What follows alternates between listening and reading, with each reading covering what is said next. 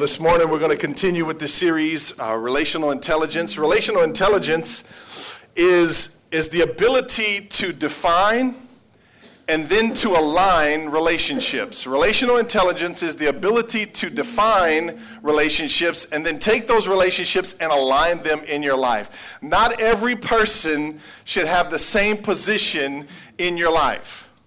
Amen? Last weekend, we, we brought a message about friends. It was called Friend Request. You can go online and listen to that. It should be up by now. Um, and, and so, what we talked about in that message last Sunday was that you can have friends and they can be in different places in your life, but not everybody's in the same place, and not everybody gets the same access into the most intimate parts of your life. Because if you do, the Bible says this the Bible says to guard your heart above all else, for it it determines the course of your life. If you live wide open and everybody gets access into your most intimate place, then that's where a lot of damage happens.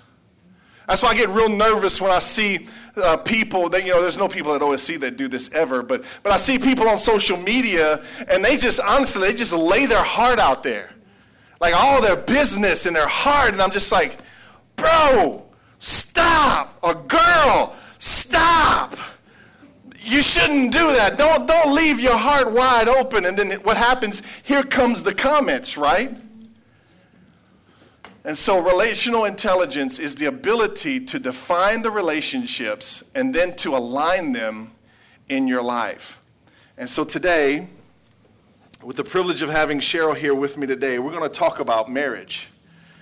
And next to Christ, I don't love anybody as much as I love Cheryl.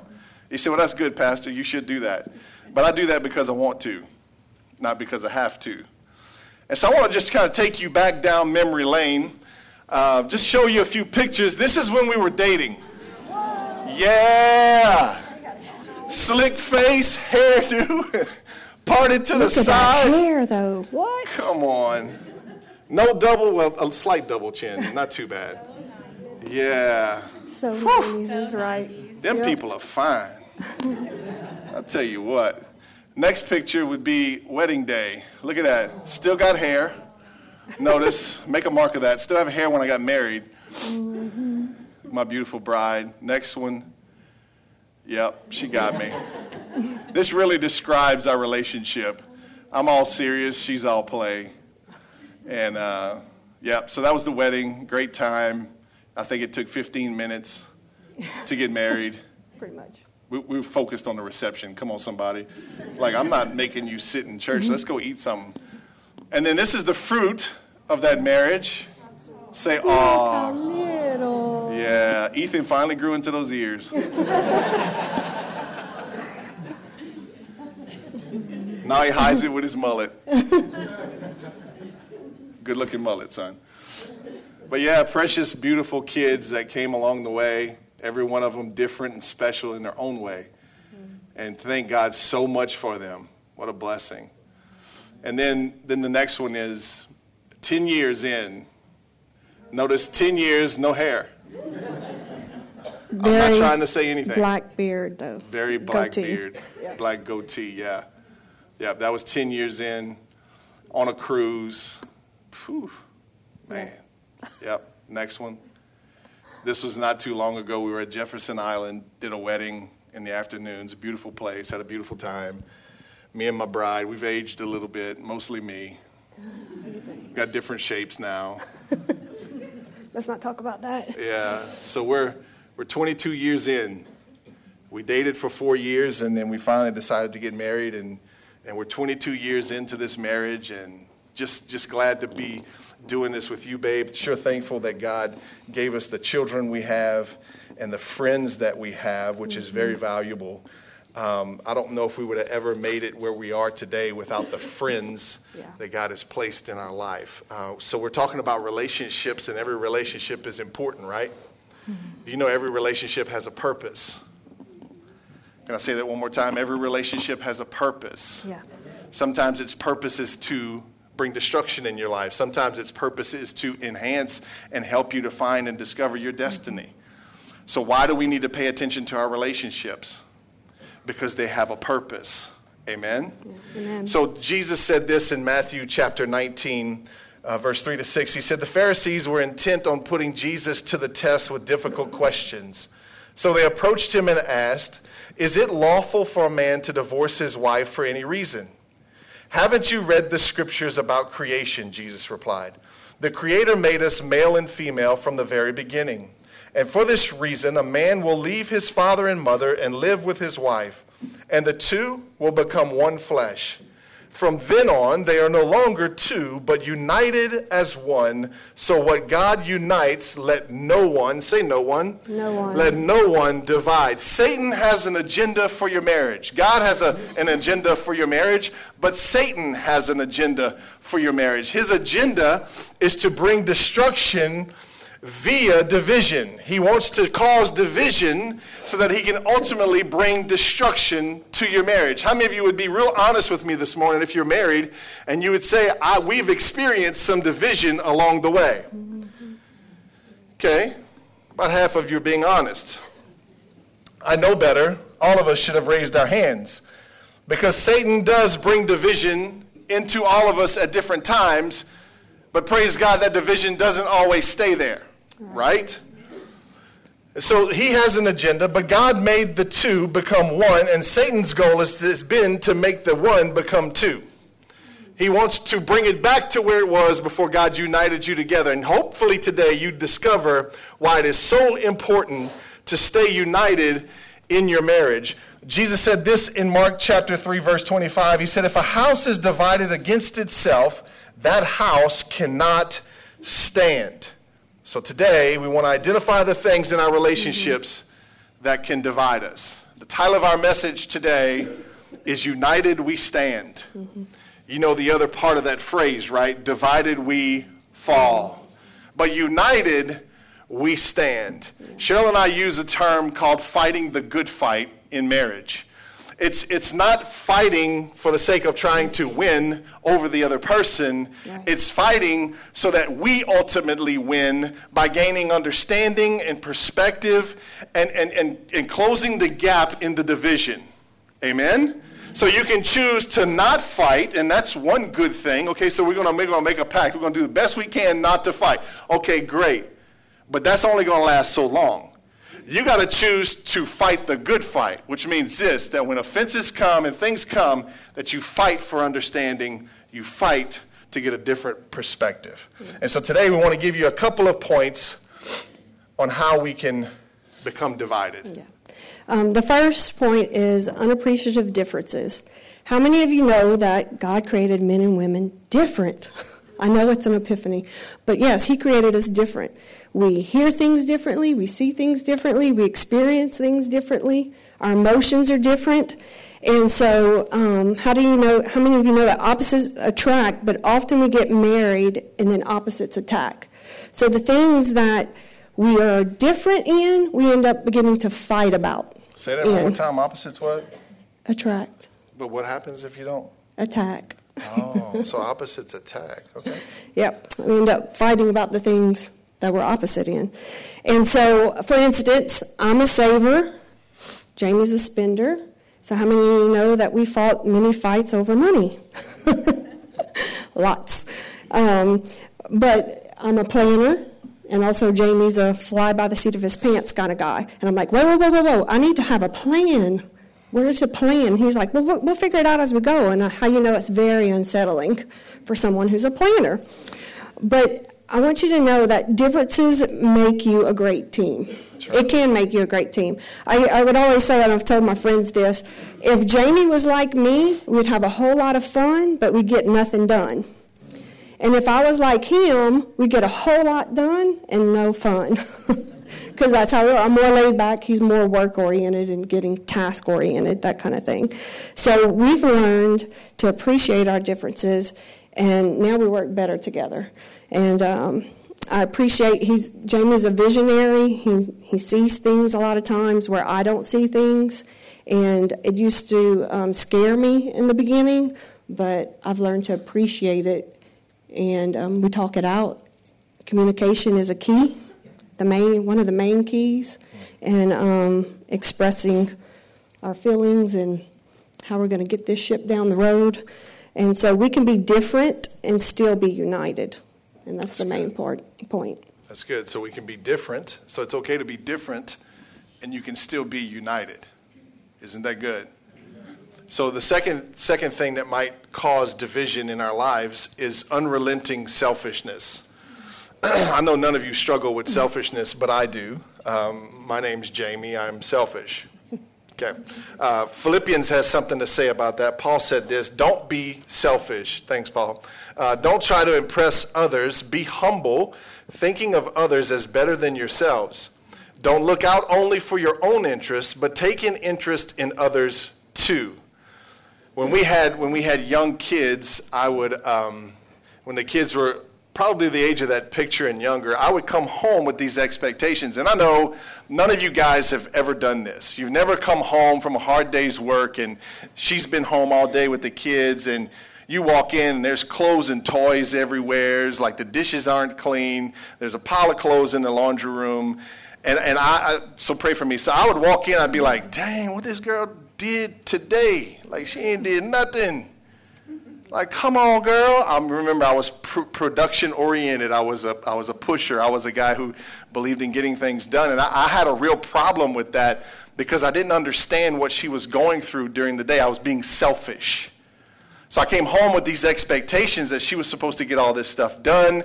Everything was supposed to be great. I came into marriage with the mindset that I'm going to come home. It's going to be glistening clean. It's going to be peaceful. There's going to be some soft music playing. I'm going to walk in. She's going to be fine. The kids are going to be chilled. We're going to have supper and just have a great time that night.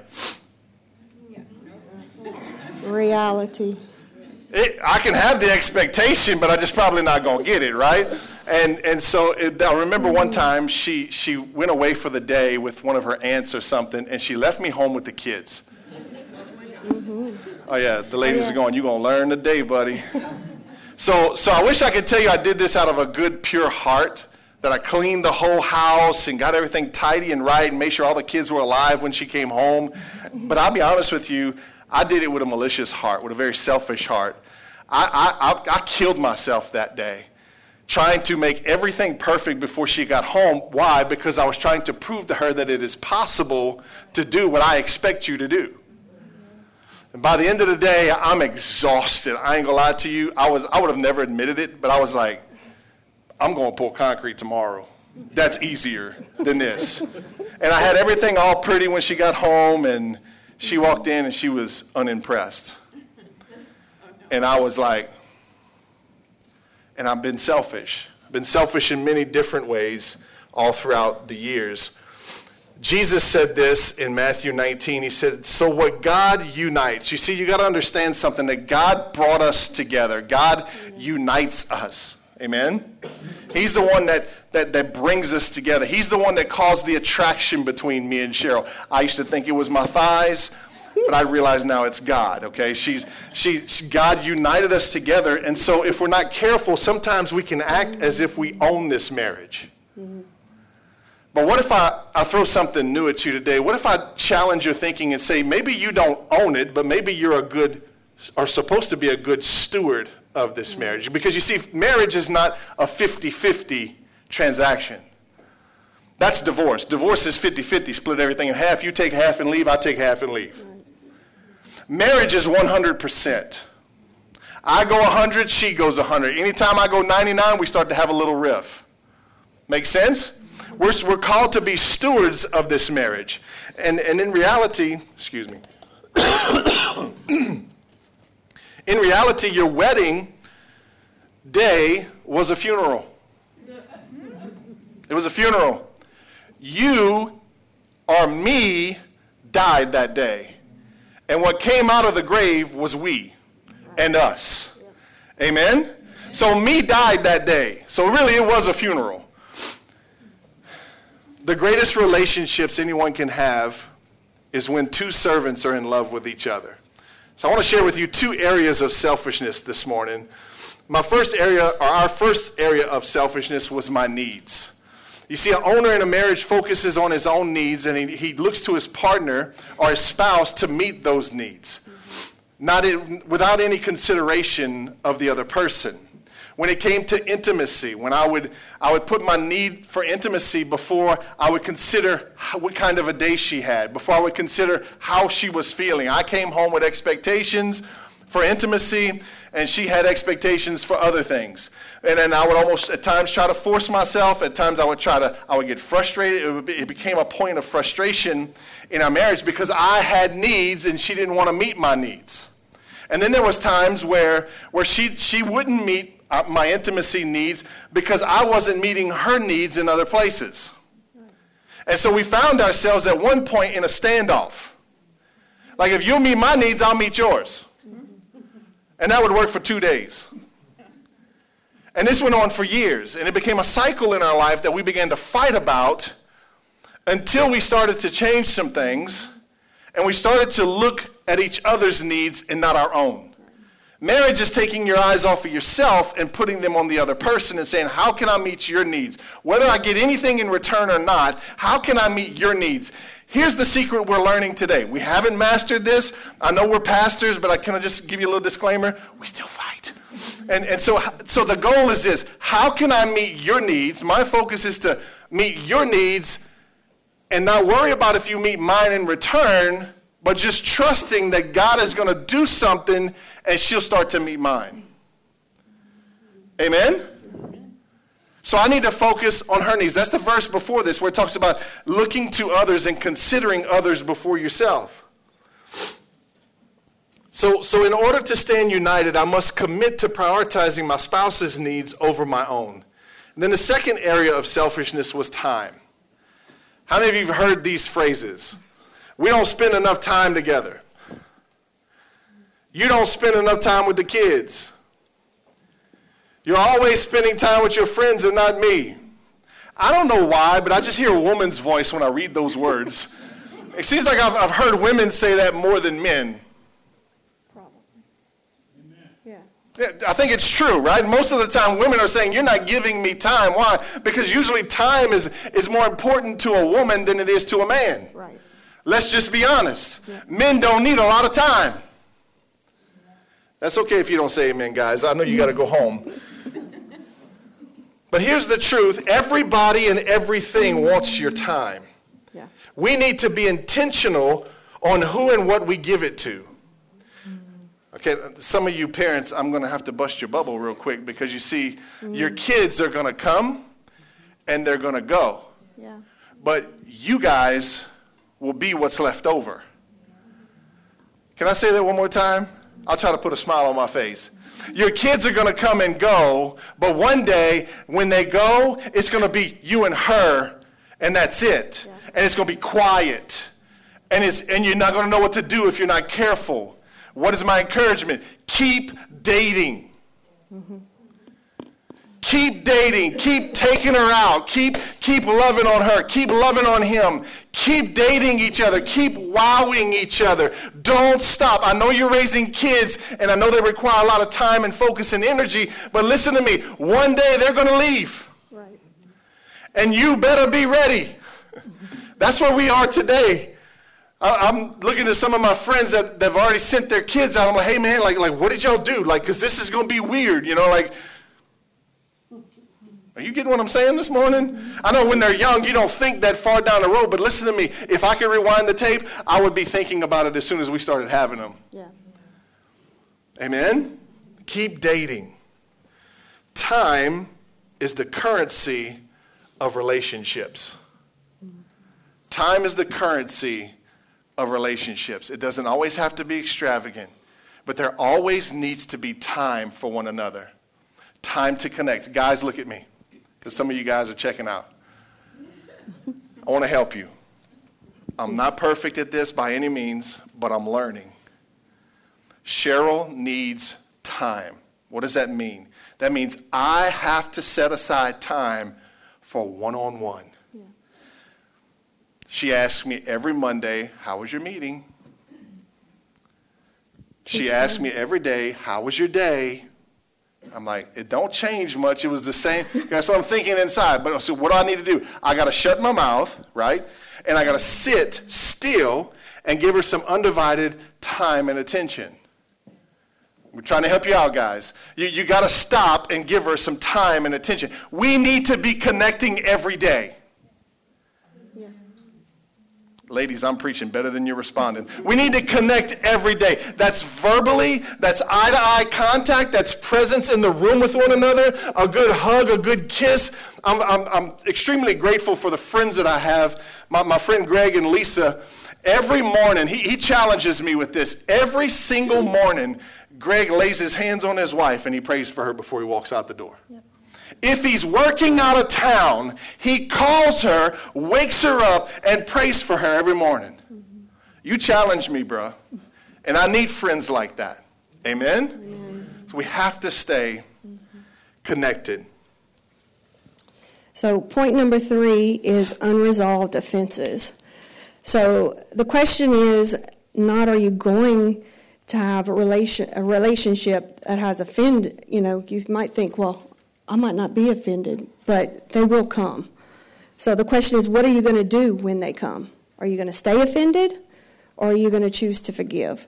And so um, I would, when I would get offended, when Jamie would say something to hurt me, well, you didn't intentionally try to hurt me, something but stupid, something yeah. stupid. But I would get offended and I'd get mad, and the first thing I want to do is talk about it, right? Because us chicks want to talk about it, we want to resolve it, and um, and he would be run away, run away.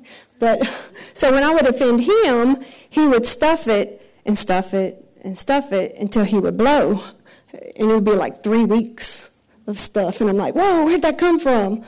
Um, so communication again. we learn how to talk through our offenses. Um, the reason it's so hard for many people to find joy is because they get so easily offended. If someone don't like your post on Facebook, somebody gets offended. If somebody just says something in passing, whether they in, intentionally meant it or not, they get offended. We are a society that lives offended. And so um, the older we get, the more things we should learn to let go of. Um, what offended me yesterday shouldn't be offending me now. So I used to always get offended at the little things because it's the little things that build up half the time. So, you know, if they leave their clothes on the floor, you got to pick after up after them or whatever it is. I'll never forget I was in a marriage life group one time and it was this older couple and her husband was going through cancer. And one of the wives was just complaining about having to pick up her husband's socks and having to do laundry and yada, yada, yada. And the older lady just looked at her and said, You know, I choose not to be upset over those things because I have a husband that's fighting for his life. It's a perspective change. And so that day, my perspective changed, not to say that it automatically worked, but. Um, because I still get frustrated sometimes, but it's what I choose to do with it, right? And so, so it can always, it made me think of, well, at least my husband's not battling cancer. So it makes you think about it. So, so how do we get divided? The enemy starts in small ways with small offenses. Unmet expectations is the breeding ground for offenses in our relationships. It's true unmet expectations are the breeding ground of offenses in our relationships. So what's the what's the problem with expectations? There's nothing wrong with having expectations, but sometimes our expectations are unrealistic. Would you agree? Sometimes they're even unspoken. How many of you would agree with that one? Yeah. Sometimes we don't communicate our expectations. Expectations are great if you communicate them on the front side and you start to have a conversation about them. Like if I sit down and say, hey, babe, I really need you to do this. And she goes, bro, you tripping. I ain't doing that. I'm like, well, why? Well, because of this, and then I gain understanding why she doesn't want to do that. I would rather do that on the front side by communicating those expectations instead of having the backlash on the backside of just putting that unrealistic expectation on her and then she feeling the pressure from that and pushing it back. Does that make sense? It's better to communicate your expectations on the front side. So when it, so when it comes to premarital, uh, premarital uh, counseling, a lot of times in premarital counseling, we deal with expectations. Like one of the courses we use, we go through like who's taking out the trash. I mean, it sounds really simplistic, doesn't it? But listen to me, some people really getting some big old fights over the trash. And the answer is if you have a son, the son always takes out the trash. Come on, somebody.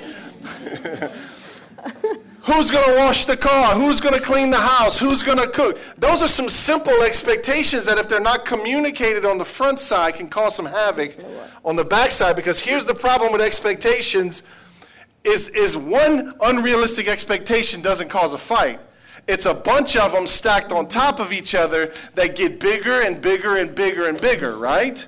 And so if we don't ever communicate those things, then we end up in a place where, where honestly heat starts to happen, frustration starts to happen, and then sometimes we put unrealistic expectations on each other. Cheryl and I came into, into marriage coming from two different mm-hmm. places. She came from a home of alcoholics. I came from a home of Baptists. Okay, so if you ever been Baptist, you don't drink and you don't dance, right? And you tithe every Sunday. Love my Baptist people. And so, so she came from there, I came from here. We both came into marriage with two different mindsets, with two different expectations. She put expectations on me that I could never feel. Right. These were expectations that only God Himself could feel. And sometimes we put those expectations on somebody else. Like, you need to meet all of my emotional needs. You need to meet all of my intimate. You need to meet all these needs in me. And listen to me, they're not even designed or created to meet those needs. It's impossible. Right. It's impossible. And so you'll live frustrated because you, because this is what the enemy does.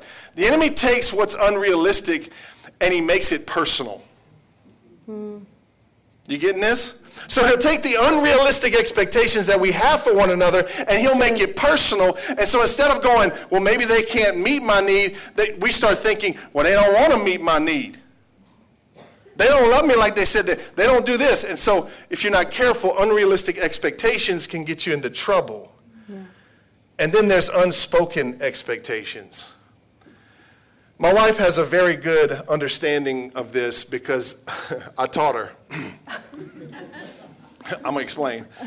Uh, my wife would my wife would have expectations for me that she never communicated, and and so I would come home from a hard day's work, and she and she was you know, we'll call it raising kids, but she was battling with the kids all day, and and it was tough. And she expected me to come into the house. Remember, I had my expectation. She had her expectation that I would come in strip off my work clothes, put on some other clothes, and come in and run into the kitchen and wash the dishes and fold the clothes and be her man that would come in and swoop her off her feet.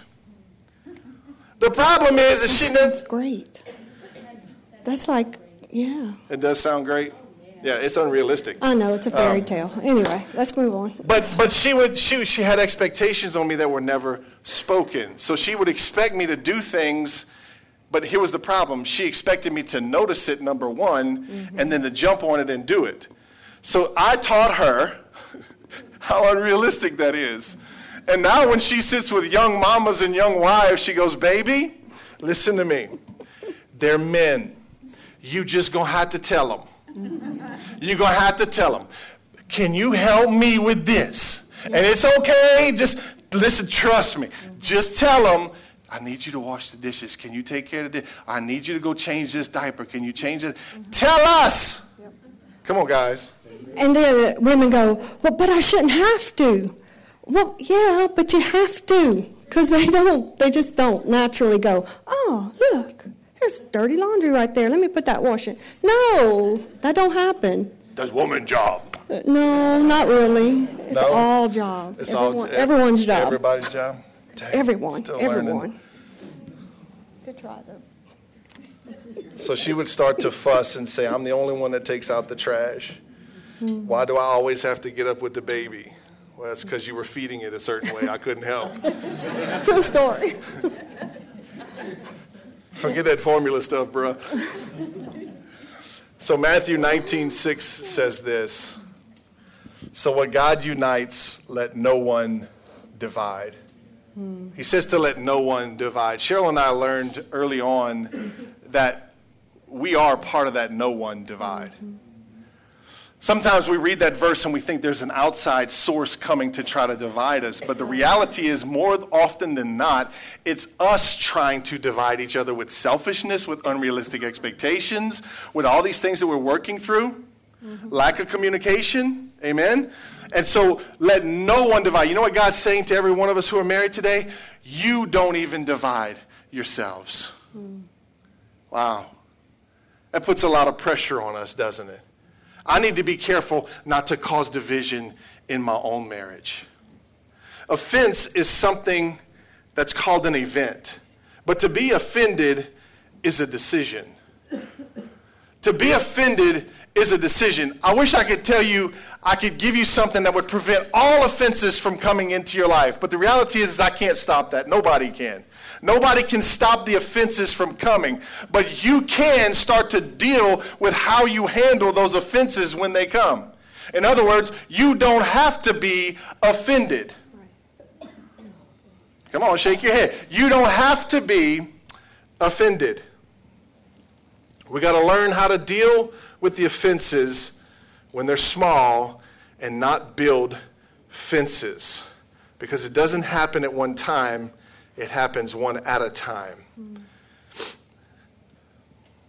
So, what happens when we get offended? If you've been offended for a little while, you start to wonder where'd the love go? You ever find yourself there where you're offended and you've been mad at each other for a while and you've not come together, you've not fought to get back together, and you've just sat in this moment or this season of offense? And then you start, you, see, the problem with that is that you, you leave the door wide open for the enemy to come and speak to you. And he starts going, You see, they really don't love you. They never came back and made it right. You see, they really don't love you. Look how much time's going by. You see, they really don't love you. They're not even trying to reconcile this thing. They don't love you. They don't love you. They don't love you. And then you start to question, Well, where's the love? Can I tell you where the love is? The love is on the other side of that fence. And the minute you decide to tear that fence down, the love is there. What, what am I trying to say? I'm trying to say we got to fight to tear fences down and to keep them from coming up because that's where the love is. Amen? I've heard too many people say, oh, I don't even know if I love them anymore. Listen to me, you still love them. You just can't express it, you can't feel it, you can't even see it because there's a big old fence up around you. Amen?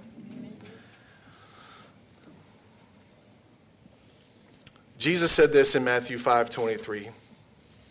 Such a good verse.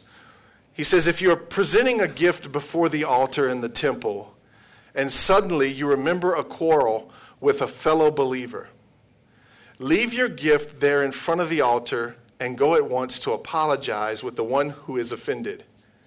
Then, after you have reconciled, come to the altar and present your gift. Now, let me break this verse down just for a second because I think it's worth spending a couple of minutes on. He says this if you're, if you're planning to bring a gift to the altar, in other words, if you're planning to do something for God, if you're planning to give something to God, if you're planning to lay something at His feet, He says this because God's the recipient in this story, right? Somebody's laying something at His feet. If you're planning to present something to God, but you remember that somebody's there's an offense in a relationship, you know what He's saying to you? He's saying, Leave your gift right here. It is unacceptable until you go and make the offense right. You see, you see it? Like, I don't want your gift. I want your reconciliation in the relationship. Listen to me clearly today. Relationships matter to God and they should matter to us. And every relationship is worth fighting for. Every relationship is worth fighting for. It doesn't matter what the person did to you. It doesn't matter all those things. They matter, but the relationship is still worth fighting for no matter what. It's worth fighting for. And God says in this verse to go, to leave your present here and go and make the offense right. Now, I was thinking about that and I said, you know what? That means if he tells me to leave my gift here, then that means he has an expectation and I'm going to come back quickly. Because he didn't say to take your gift with you, fix the offense, and then come back. What did he say? He said, leave your gift right here. What does that mean? That means I'm expecting you to go make that right and it come right back here. There has to be an urgency in us when offenses happen to deal with them. Can I say that one more time? There needs to be an urgency in us that when offenses happen, we go and we make them right. You know what, you know what it requires? Dry throat. It requires a whole lot of humility. It requires a love for the relationship that is greater than the offense that you're walking through. It requires some tenacity inside of you that says, I'm fighting for this. I don't care how I feel. I don't care what it looks like. I'm not giving up. I'm fighting for this thing. Come hell or high water, we're going to make this thing right. And if I got to die to myself, swallow my stupid pride, and go to them and apologize first, then so be it. So be it. You know what that says? you may be the more mature one. It's not that you're less, it actually says that you're more. If you take your offense and you bring it to somebody and say, hey, listen, that hurt. I love you too much to be hurt. It hurt me when you did this. Can you help me to understand? You know what that says about you? That you value that relationship. You care for that person enough to risk it, enough to humble yourself and go back and fight for it. There's too many bad relationships that have been going on for too long. You can't make them perfect, but you can make them right. Amen? You can make them right. There's an urgency in this verse. Because here's the truth the time it takes from being offended to being reunited is the measurement of maturity. You see, all of a sudden, Cheryl and I don't offend each other. It's not like we stopped offending each other. We offend each other all day long. I lost some weight. She still thinks I need to lose more weight. I get offended. I want some cheerleaders. Booyah! Jamie lost some weight. You do. But I have expectations. We, we offend each other every day, but sometimes we choose not to let those things become an offense and to get offended. You follow me? So it's not like we stopped offending. It's just we've closed the gap. How do you close that gap? Communication, desire for healthy relationships, a yearning inside to, to enjoy relationships. Is this making sense? So, this means that you can't even properly connect with God unless you drop your offense. So, if you're offended in a relationship, you got to learn to drop it. Now, listen to me clearly. I don't mean you don't deal with it. I don't mean you drop it like it's hot. Okay? How, how do we drop offenses? Number one, you have to engage. You have to sit down with some empathy and some, and some, some desire for understanding. And you have to sit with the person who's offended you. Listen to me. It takes time. Relationships take time. That's why they're the most important thing in your life. They take time. How do you drop it? You, you address it, you engage, you sit down with empathy and understanding, and you say, Listen, help me to understand what's going on here. I feel this way. Can you help me understand how you feel? Can we? And then once you gain that understanding, you know what you do? You drop it. Why do you say that, Pastor? Because that's how Jesus treats me. Because listen to me, I offend Cheryl a lot, but I offend Jesus all day long. And when he forgives me, he drops it. You know what he's never done? He's never brought my past back up and thrown it in my face. When we drop it, we leave it there. I'm going to say that one more time. When we drop it, we leave it there because this is the problem. Every time you bring it back up, it recirculates, it rebreeds, it comes back around, you feel it all over again, right? And then the, the person that you're bringing it back up to goes, I'll never get over this. You'll hold this over me for the rest of my life. Make sense? So the enemy wants you to hold it, God wants you to drop it. You can't control what's handed to you, but you can control how you handle it. So sometimes reconciliation is not possible, but release is always available.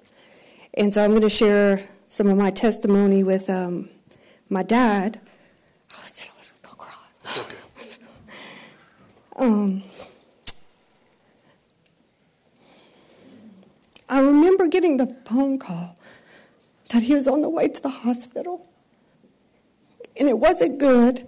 And I remember praying, God, please, please.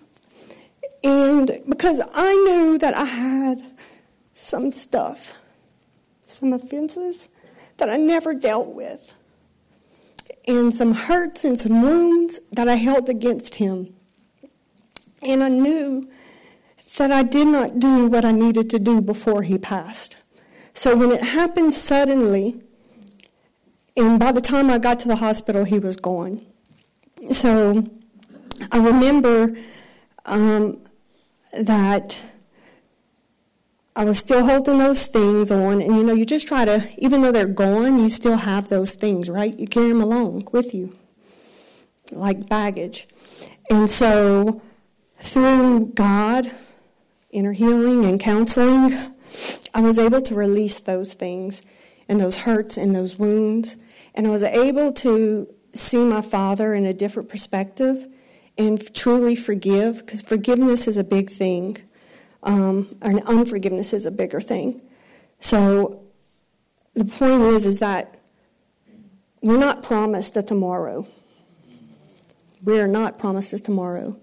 So the urgency is in every relationship our marriage, with our kids, with our friends, um, with our parents that we deal with those offenses, that we deal with those hurts and those wounds and those offense, you know, just our stuff, that we deal with it the right way. Because it was a process that I never intended to walk through, but it's a process that I did have to walk through. And I'm very grateful because forgiveness is setting a prisoner free and finding out the prisoner was me. And so, um, yeah, so deal with your offenses. Don't let the sun, that's why God says, don't let the sun go down. That's right. So sometimes reconciliation is not possible, but release is always available. So this is what God wants for us today. He wants us to begin to release some things today.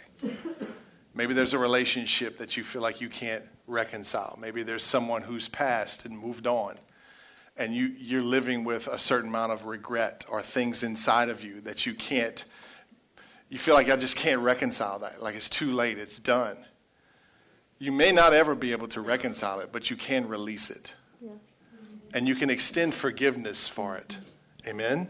And that's what God wants us to do. And I'm thankful that God gives us a way to deal with offenses. I'm thankful that His, his, his message towards relationships has an urgency to it. Because the thing I learned watching my wife walk through that was that was this that, that with my kids, with my children, I'm going to fight to not ever let it come to a place where we can't reconcile something. Right? I, that, that requires me to, to live humble. It requires me to live aware. It requires me to live intentional. Every relationship matters, and we don't have a lot of time with them, right. do we? They're important, mm-hmm. and God helps us with that. And so that's what we have this morning. So, a couple of things that divide us. Man, it's it's unappreciated differences. It's unrelenting selfishness. It's unresolved offenses. When it comes to your differences, can I tell you this this morning? That God wants to leverage your differences and he actually puts you together with those differences because iron sharpens iron and one person sharpens the other. Cheryl and I are better together than we are separate. Amen? We're more powerful, we're more balanced, we're more healthy because we're together. So, can I pray for you this morning? Father, we thank you for today. Lord, we thank you for this opportunity. We thank you for marriage, God. We thank you for intimate relationships.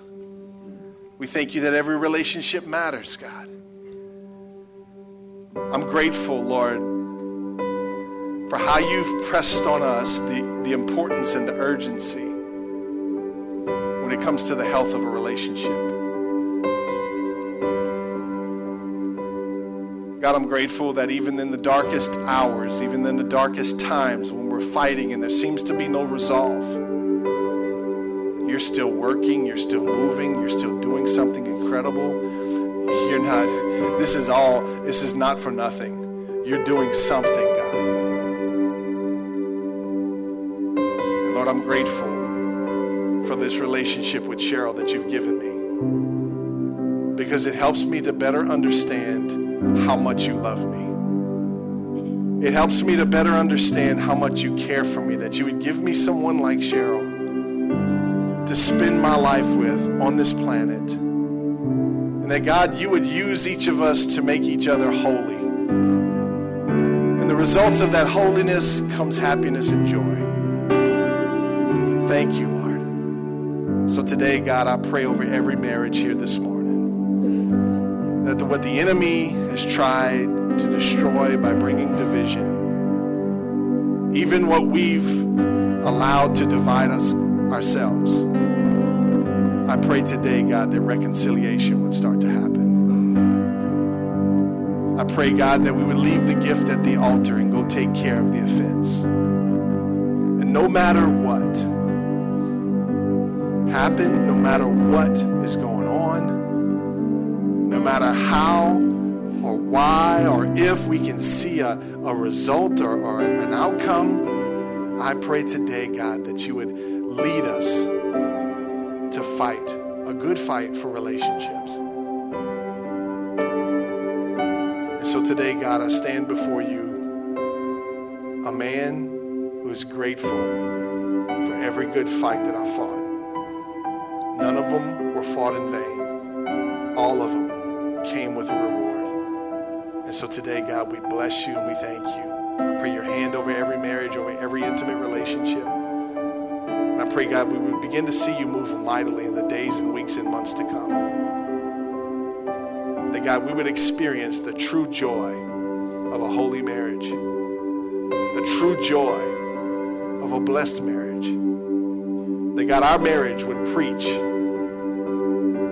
the gospel. It would preach the forgiveness of God. It would preach the redeeming power of God. It would preach the faithfulness of God. It would preach the love of God and the care of God. It would preach the gospel. And so today, Father, we thank you. We love you. We praise you in Jesus' name. Amen. Can we give the Lord a big hand clap this morning? Thank you, babe.